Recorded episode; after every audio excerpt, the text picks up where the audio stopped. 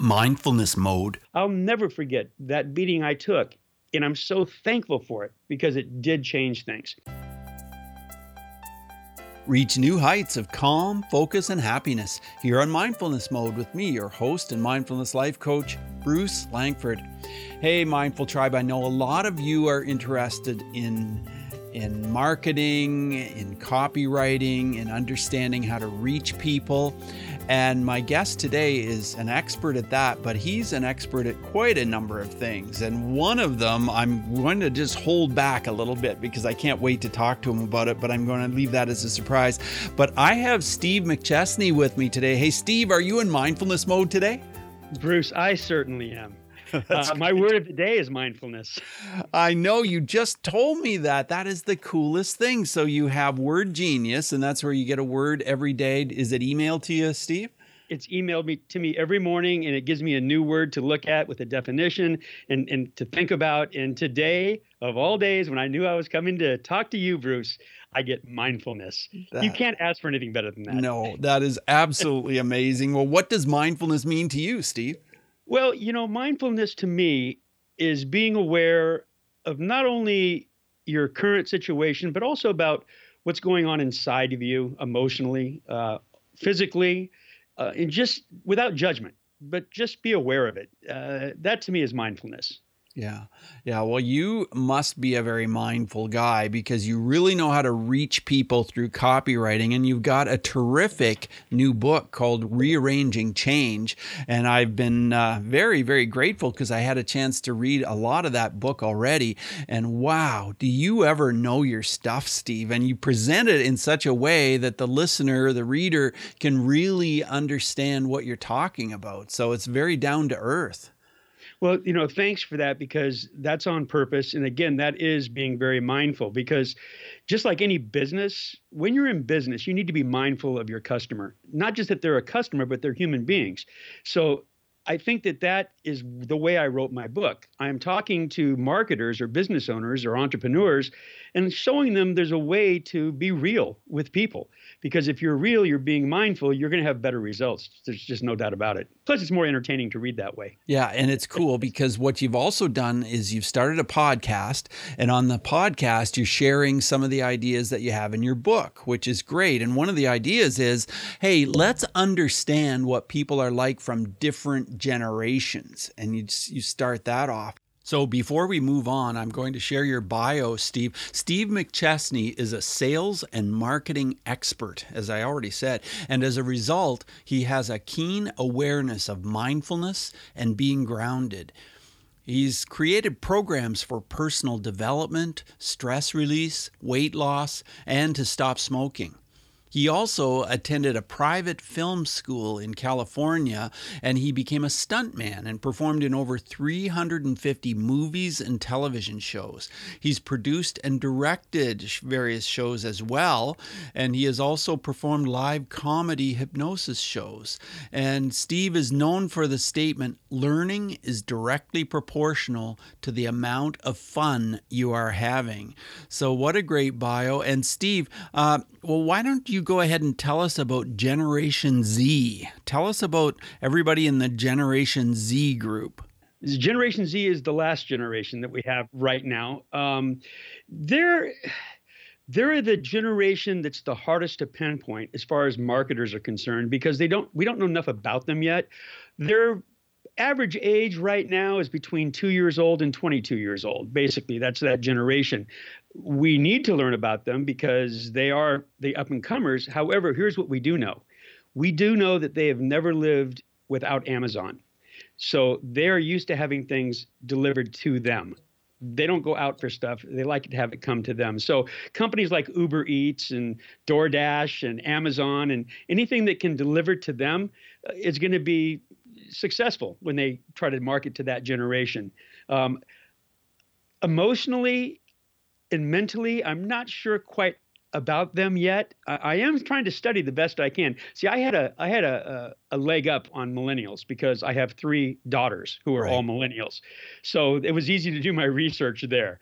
So the new generation, all I know is I look next door to my neighbor who's got a five year old who is more proficient on a computer than I probably ever will be.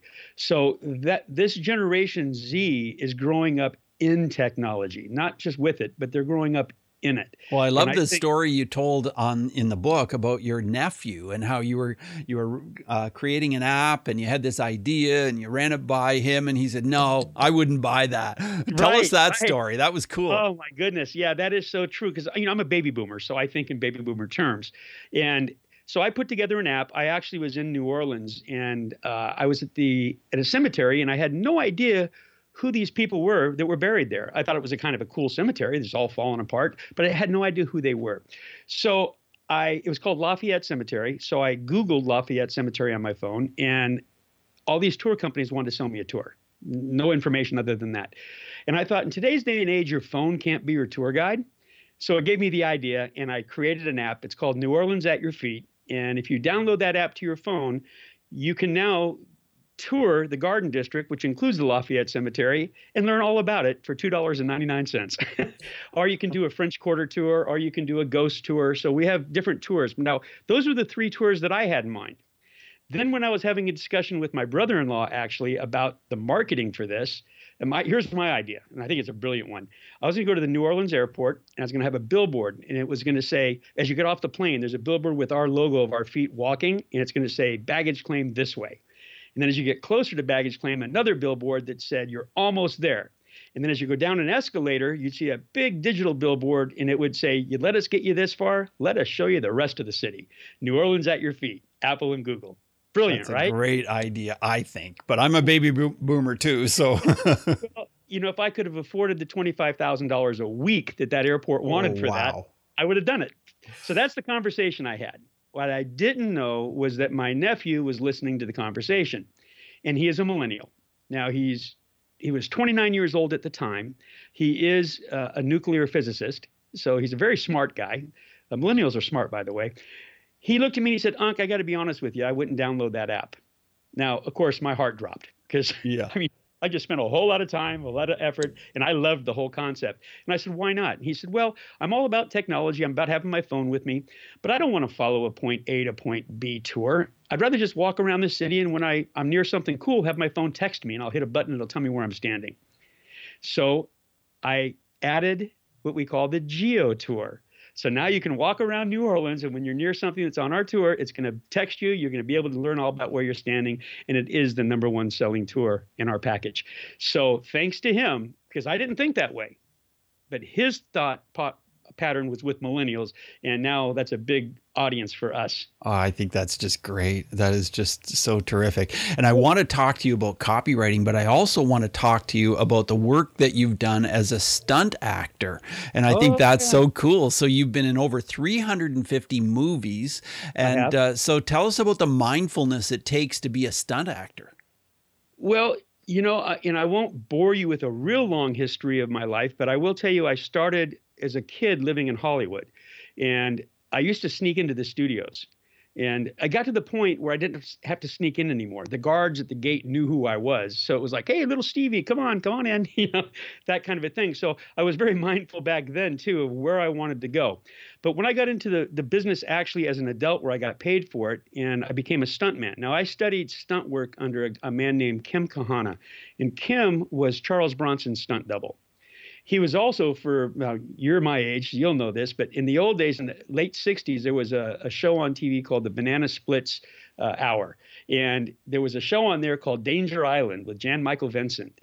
Kim Kahana played Chongo. He was the the native on the island, so that's his story. So I got into stunt work with him. Now, because of who he was, he kind of helped me get into the business without having to go through a whole lot of hurdles, which most people in Hollywood do. Um, so while I worked there, I actually learned from the days when I was a kid. I snuck into Universal Studios. I went on to a, a, a, set of Battlestar Galactica, which Lorne Greene was starring in at the time. Now, when I was a kid, I met Lorne Greene on the Bonanza set, and I was one of the regulars, so he knew me as Stevie. And so I kind of like was walking up to his chair, and this production assistant stopped me and said, "Can I help you?" I said, well, "I'm here to talk to Mr. Greene. and he's like, "Who are you?" And I said, "I'm a friend of his." And he's like, okay, from where? He's, he's not wanting me to go there. Right. And I'm looking and I'm pointing and Lorne Greene and Lorne Greene just kind of like takes his hand and waves me over. Yeah. So much to the chagrin of this PA, I went over to look him and I said, "Hi, Mr. Greene. You probably don't remember me, but when I was a little kid, I used to come to the Bonanza set." And he looked at me and he went, "Stevie." I went, "Yes." anyway, long story short, he said, "What are you doing?" I said, "Well, I just I'm in stunt school and I want to I'm trying to become a stuntman." And he said, "Have you got your SAG card yet?" And I said, "No, I'm still working on that." And he goes, "Wait a minute." He calls over the director and he says, "Give him a job. I want him to do a stunt. Get him his SAG card." And that's how I got my SAG card. Oh, that is a great story. Isn't wow. great story? And then, you know, throughout the next probably I don't know, five or six years, I was a working stuntman and background actor and actor. Um, I had made it in Hollywood, basically. Uh, I, the problem was I was too young and dumb because I also got caught up into the bad part of Hollywood uh, as far as having money and, and not knowing how to handle it and things like that. Mhm. So I le- learned some lessons there, but that kind of all came to an end. I, I ended up crushing my knee. And Oh. I was on a cane for a while, and that was pretty much the end of my stunt career.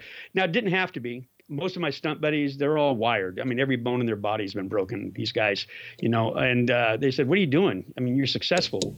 Why are you leaving this? And I Right. said, Because I, I can't do it. I can't take the pain. Plus, like I said, I- I got in, you know, I started drinking way too much. Uh, I, I got involved in things I shouldn't have gotten involved in. So it was just a life saving, being mindful.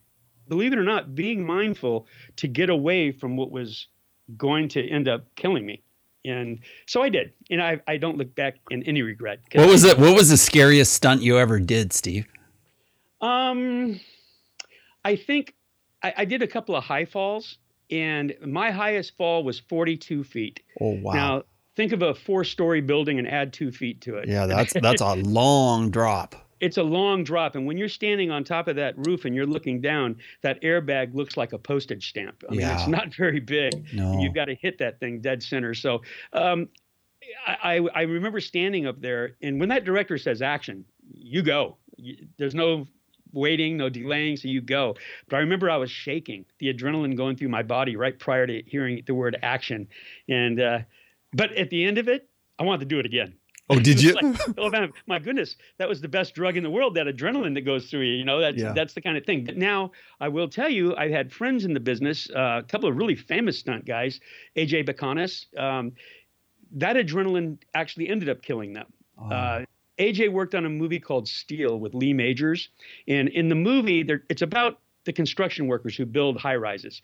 And in the movie, this worker freezes on the top of this high rise. Well, AJ took over that actor's position and was to fall from the building. Now, when you're in the movie business, you can take a camera and you can make it look like you're falling a thousand feet and you've just only fell 10. Sure. Right? AJ didn't want that. He wanted to actually do the fall and because it was going to break a world record. Dar Robinson had the record on a movie called Hooper with Burt Reynolds, where he jumps off of a helicopter into an airbag. So AJ wants to beat that record. And it's that adrenaline rush. Well, he ended up beating the record, but it ended up killing him at the Oh. same time. He went right through his airbag. So it's just it's a crazy business, but it was fun. Wow. Yeah. Yeah. What's what's a movie you were in as a stunt actor that I would recognize? Well, uh, boy, I did a lot of them. I did For the Boys with Bette Midler and James Caan. Okay. Uh, I will tell you my favorite movie I was in, but it wasn't as a stunt actor, it was as an actor, and that was Star Trek Six. oh, cool. Star Trek Six was the last movie with the original cast, and so I was a I was a crew member on the Enterprise, and that was fun. I would have paid them to let me do that because that was so much fun. But here's what I didn't know: you know, Star Trek is a big thing for Trekkies out there. The conventions they hold. Well, when you go onto a movie set, you have what they call a call sheet. The call sheet tells you what time to uh, report, what time to go to makeup, the wardrobe, the whole nine yards those when I go to the work every day at Paramount for Star Trek Six, those call sheets were all over the floor. People would read them, they'd throw them away. I mean, just to them it meant nothing. I could have had thousands of them. I found out later they were selling because it was the last movie with all of the original cast. They were selling for over a thousand dollars a piece Wow. for the call sheets, and I'm telling you, Bruce, literally, I could have had thousands of them. Wow. wow. That must have been so much fun, Steve. That must have been It was. It was a, a lot of fun. And i you know I, I i still am involved in the entertainment business. Um I, have directed and produced shows since then. I've written screenplays. Uh, I, am involved now. I don't know if you hear my podcast. I've got a regular guest on there named Ron Seggi. Yeah, I know Ron from listening to your podcast. Yeah, yeah because uh, I've well, listened to every episode that you've got on there. Oh, yeah. thank you. Yeah. Well, Ron is is uh, Ron and I are we've got a, our hands in a couple of things. We've got a, a TV show that we're working on and uh, a movie, a true story that happened out of Erie, Pennsylvania that we're we're kind of working on right now. So I, I've never gotten out of the movie business. I just became smarter in how I did it uh, and more mindful. Yeah, you just did a little transition. You kind of did a pivot.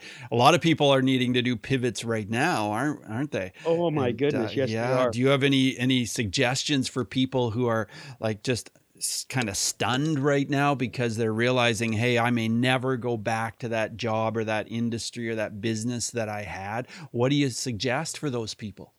You know, to be honest with you, I think that like the name of my book is rearranging change. Change is always happening. So even though you might be fearful of what the, your future holds just remember the future's coming no matter what you think. So don't let it scare you. Just think about what you really want to do. I mean for me personally being uh, quarantined or put into my house where I'm not supposed to leave has been a blessing in disguise. I've gotten more work done now than I've probably gotten in the last couple of years just because I'm not distracted by what's happening on the outside world. So the, the change is coming anyway. Just be mindful about how you really feel in your heart and what you want to do. Maybe a lot of those people who are fearful that they won't have a job was a job they didn't like in the first place. Yes. Yeah. I mean, the, the universe is a strange thing because it happens for a reason and everything happens on purpose. So you have to understand that, I think. Personally. Well, I'm very impressed by your book, and I love the fact that you're giving the book away on the website rearrangingchange.com. Because what is it, like $24 if you buy it, isn't it?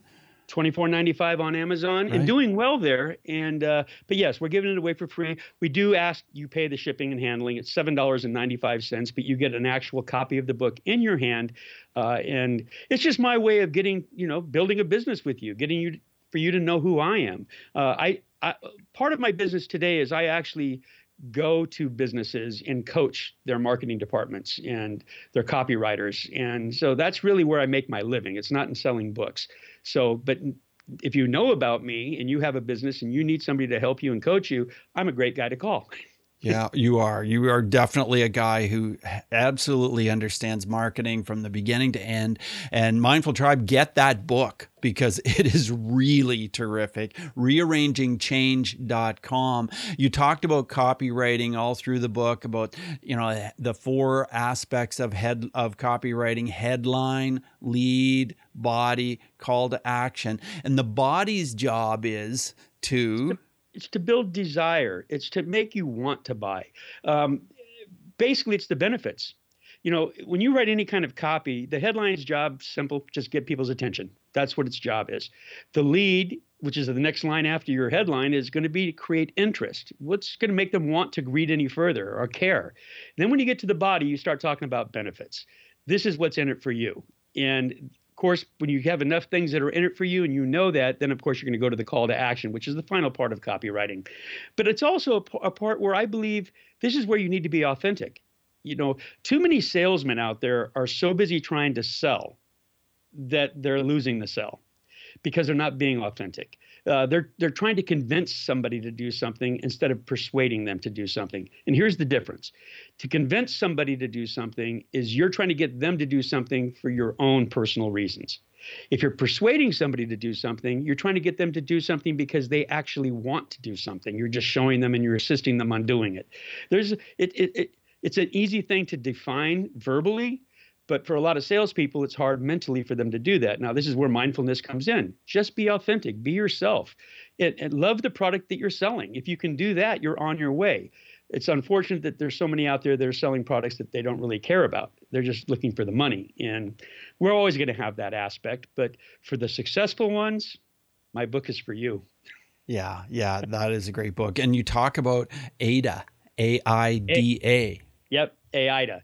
That is a copywriting slang. Every industry has their own terminology and jargon, and that's that basically is is an acronym. The A stands for um, uh, action, Um, I'm sorry, attention. i have got it backwards. The last A is action. Attention is the first A. It's the headline. How do you get somebody's attention? I stands for interest. Again, that's what I call the lead. Of course, the D is desire. That's what we know is the body. And then the mm-hmm. last A is action, call to action. Tell people what to do. So yeah. what do you think is the biggest mistake most people make when they're when they're trying to write landing pages or they're trying to write this copy to to attract people's interest?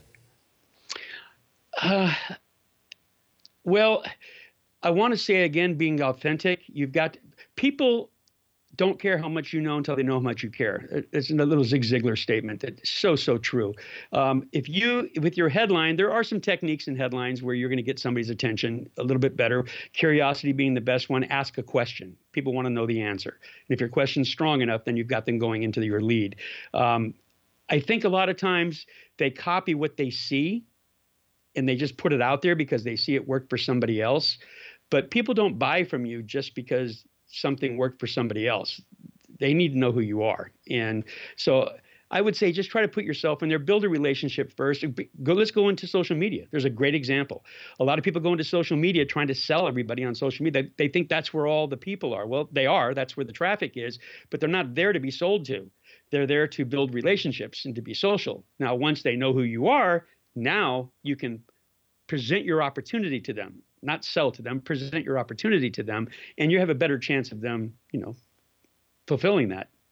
Well, you've uh, you've seen uh, social media be created, you know, as it came along. What's your favorite social media that you use? well, I'm going to say Facebook because that's our generation now. Yeah. My my kids aren't on it anymore.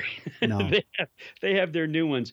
Um, but I like Facebook. I, I you know it's been great to be able to keep in touch with people from the past. It's uh, it's a great way to not have to interact sometimes, but still keep uh, keep track of people of what they're doing.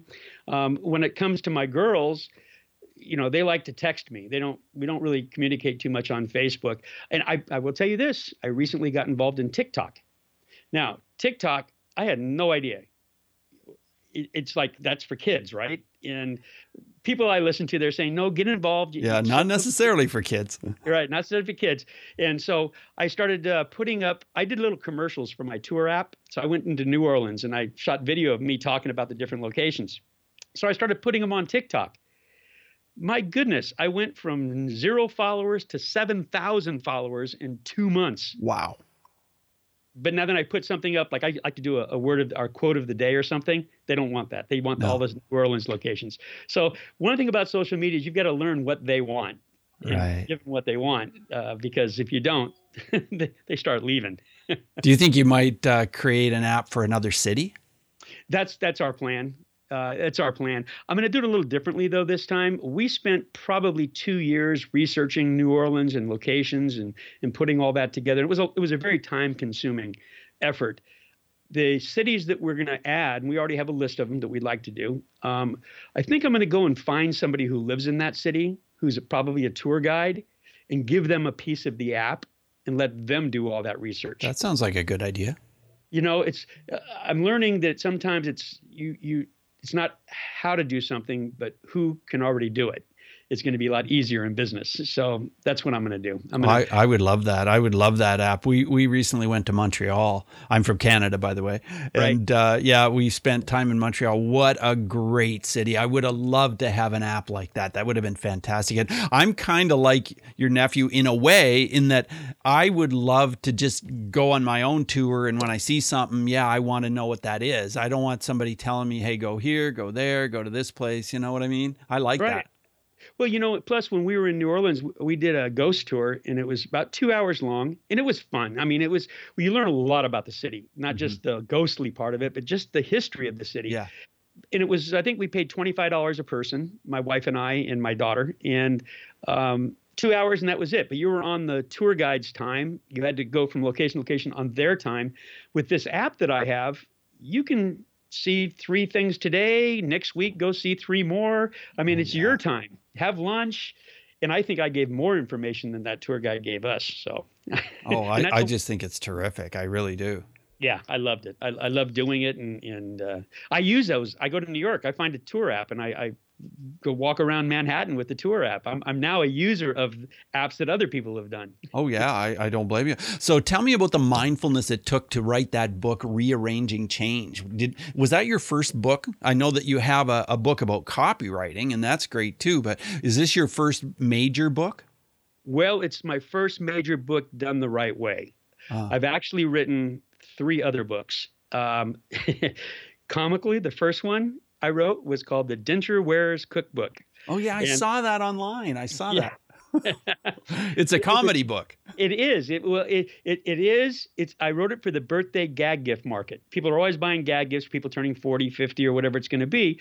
Although I actually went through the denture process. Another nice thing about being a stuntman, things happen. You get teeth knocked out sometimes, mm-hmm. and so I ended up getting dentures. So, and I always loved to cook. So I thought, well, let me write a cookbook for denture wearers. There's enough of those out there.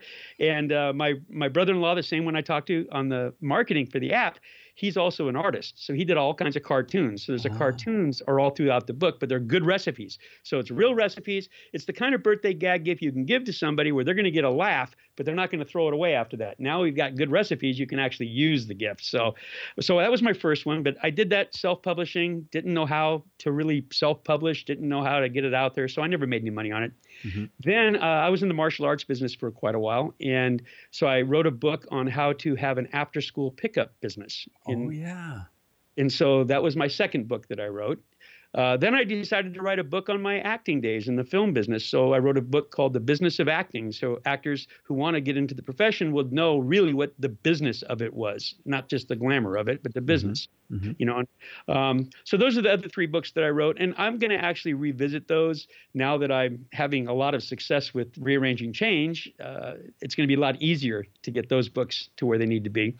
Um, but the mindfulness of writing rearranging change really comes from understanding the customer being mindful of the customer. And i wanted to put that out. You know i, I traveled for the last five years i've been uh, for a major seminar company. They've been flying me all over the place to do two-day boot camps on copywriting and business writing. And i saw some of the same things in every class i taught from the students the same issues they were having. And it was that they weren't really thinking about the person that they were trying to reach. They were thinking about the customer, but not the person. And I decided to write this book to show them who the person was, understand what generation they were from. They they have different beliefs because of the way they were raised. Not that they were good or bad, it's just it is. I mean, if you're in the traditional generation, you were born during the Great Depression. You were born during World War II. I mean, there was a lot of things affected the way you think. You know, uh, McCarthyism. They th- that generation was told to to be silent, speak only when you're spoken to. They kept that their whole life. They they don't offer information. You have to ask them. Yeah. Baby boomers. You know, we, are a greedy bunch. We were only given one present at Christmas or for our birthday when we were growing up, so now we want it all. So we became very greedy, and so it's all about what's in it for us. You know, W I I F M. What's in it for me? When you market to them, tell them what's in it for them. That's what that's what they can hear. That's what they listen to. Uh, millennials use hashtags. That's they recognize that text. Text is the way they like to communicate. So use text. Unfortunately, Generation X is almost kind of skipped here. Mm-hmm. Um, unfortunately, because there's some great people in that generation, but they were also called latchkey kids because that's the first generation that really came home and there was nobody home. That they had to learn to fend for themselves, to cook, to clean, you know, to deal with crisis on their own. Now that's great because later in life they can take care of themselves. Right. Independent. Um, the uh, the other side of that sword is if they don't like a job, they leave it. If they don't like a relationship, they leave it. They're very independent. So you talk to them by giving them an either or choice.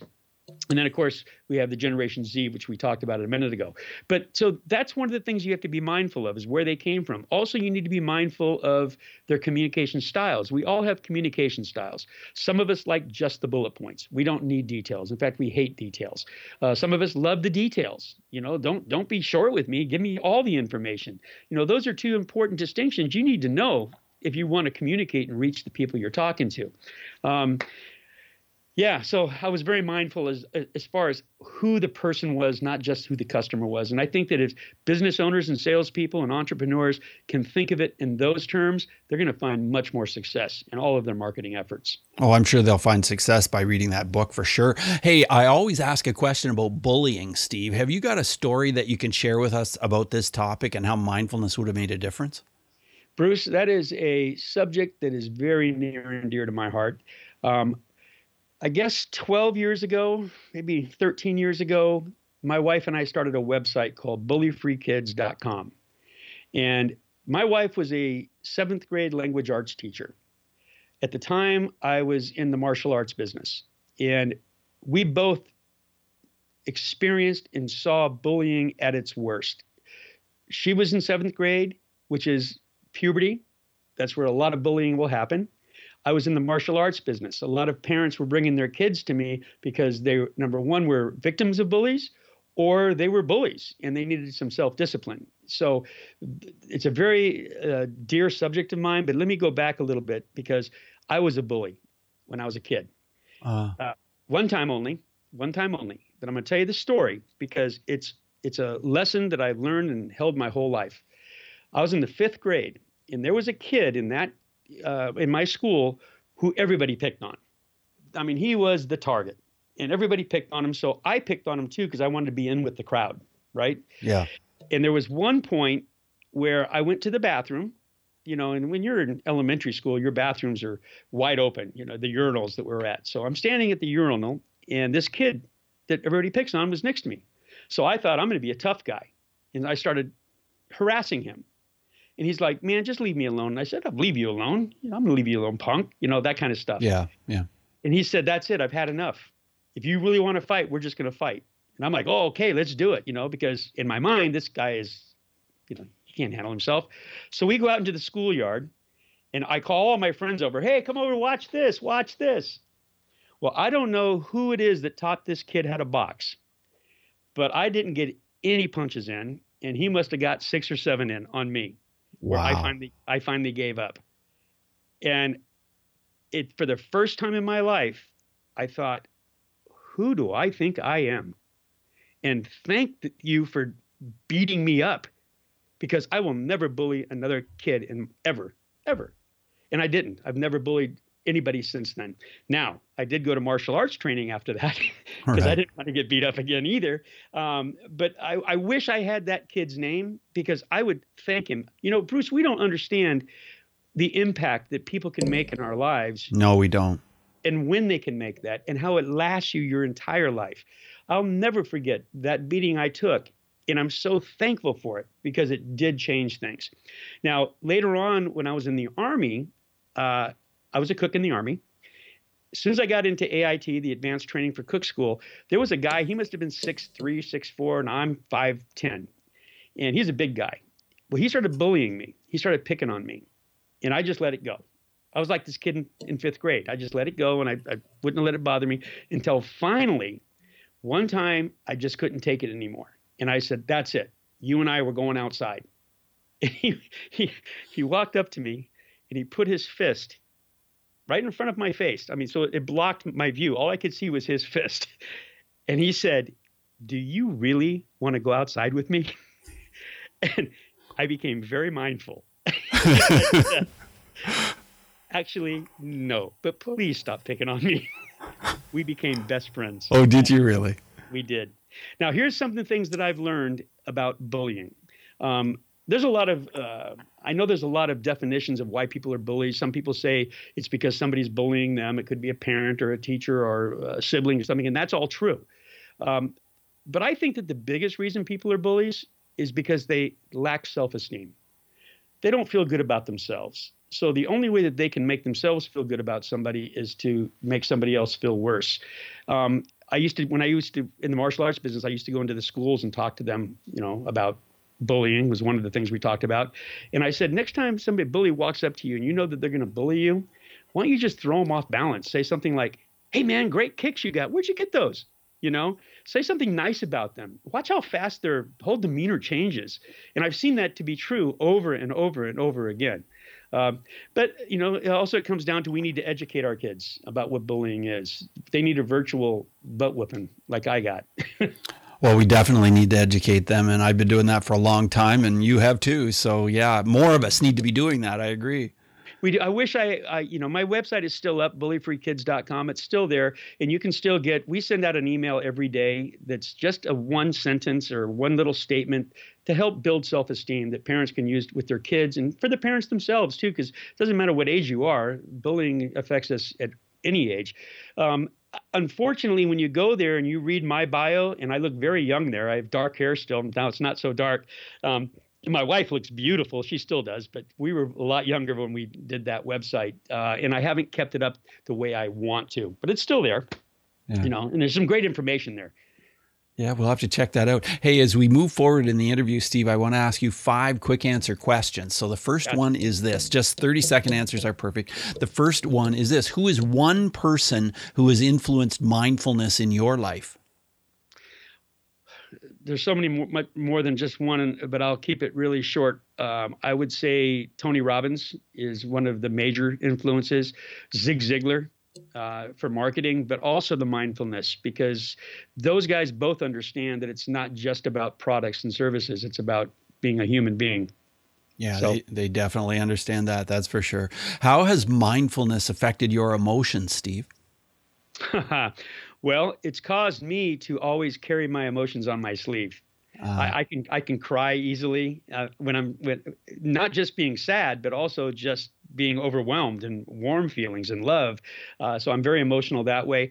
Um, I have kind of corrected my anger part of it. I don't I don't you know fly off the handle like I used to in the early days, uh, but I drank a lot back then, so that that kind of led to that. But I've always been able to hold my emotions right there on my sleeve. Tell us about breathing. How is breathing a part of your mindfulness? Um, I believe breathing is probably one of the most important things when it comes to mindfulness because that is life. Oxygen is life. And um, one of the things I don't think you know this about me because I don't think it's in my bio, but I was also a stage hypnotist. Oh yeah, I do know that about you. Yeah, oh, that's fascinating. Yes. Yeah. So I studied hypnosis, and one of the major things when it comes to hypnosis is breathing, because, and I still do that. I mean, I know that all of us at some point we're laying in bed and we can't get to sleep.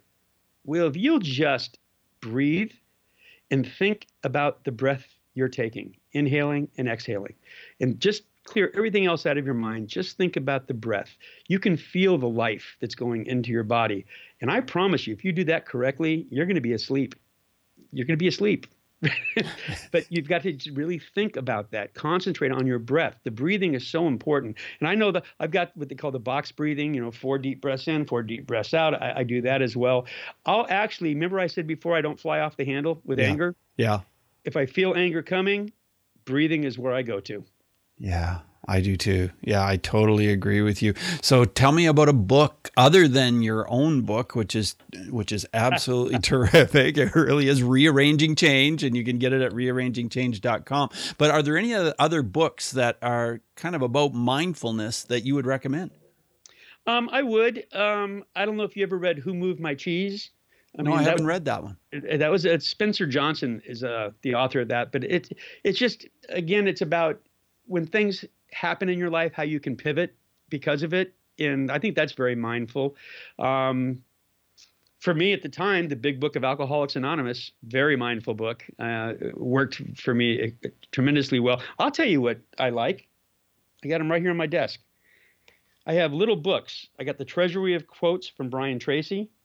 I got the Treasury of Quotes, quotes from Jim Rohn. Mm-hmm. Zig Ziglar, Little Book of Big Quotes and then uh, Denis Waitley, uh, excerpts from the Seeds of Greatness Treasury. This is mindful. You look at something every day to put something positive in your mind. It's just a great way to to start your day. Or if you've got a moment at any time, pick it up and just look at something and just you know contemplate and, and, and meditate on it for just a minute. It's amazing. It is amazing. Yeah, great suggestion. Yeah. So tell me about this. Is there an app that you would recommend that can help with mindfulness?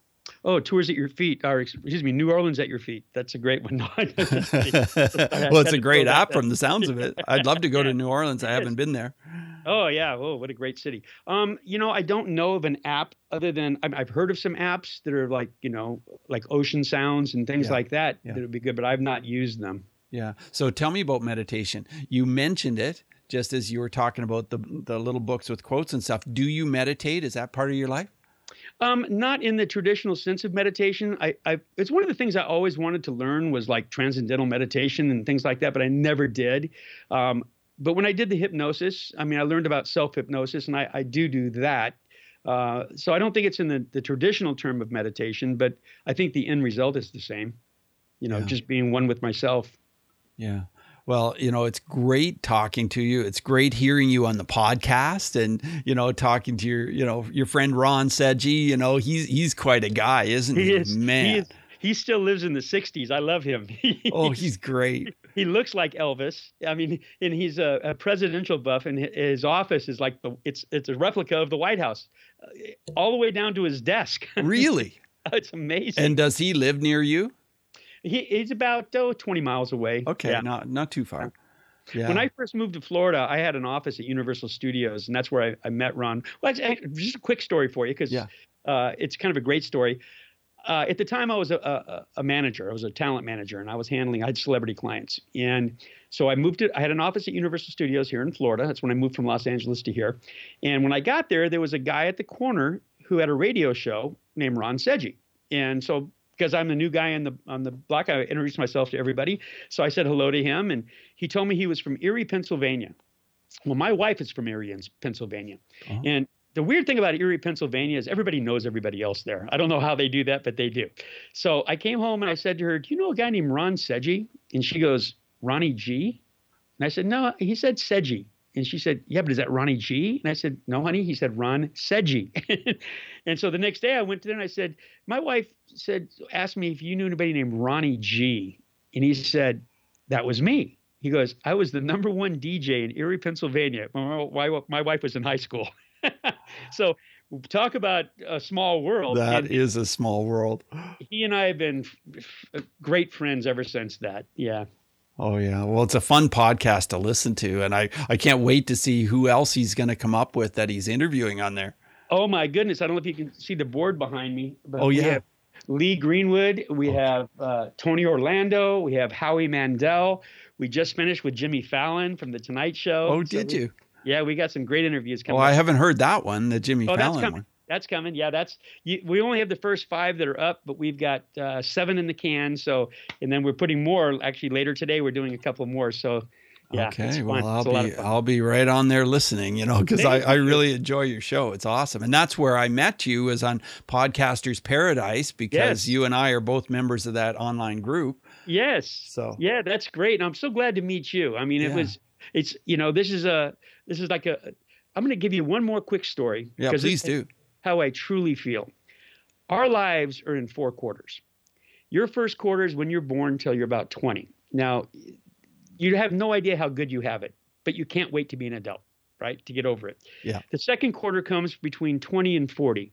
That's where you make all your mistakes in life. That's where you start to really stumble and fall, but also succeed. Your third quarter is 40 to 60, and that's where everything you learn between that second quarter should now be paying off for you. You start seeing some, you own your own house now, you, you're starting to see some life's benefits. And then you have your fourth quarter, which is the quarter that I'm in right now. That's from 60 to when you die. Uh-huh. And hopefully, this is a quarter that you're going to enjoy your golden years because of everything that came before and, and things that you've learned. Well, this fourth quarter is when I wrote this book, Rearranging Change. This is fourth quarter is when I started a podcast.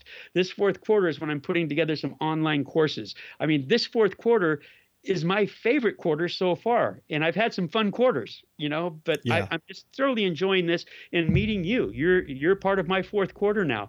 And so it's exciting. And I can't wait to see what's happening, if it's gonna happen. But I'm gonna live for today right now. For sure. And I'm thrilled to meet you too, Steve. It's just awesome, you know, to get to know you. And I'm so glad that we could jump on this call today and, and publish this, you know, put this episode out there for all my listeners. I really appreciate it, man. It's been Yeah. fun. Yeah, it has. Well, you have a great rest of your day, and I hope to talk to you again sometime soon. Well, thank you, Bruce. Appreciate yeah. you. Take care. Bye now, Steve. Bye bye.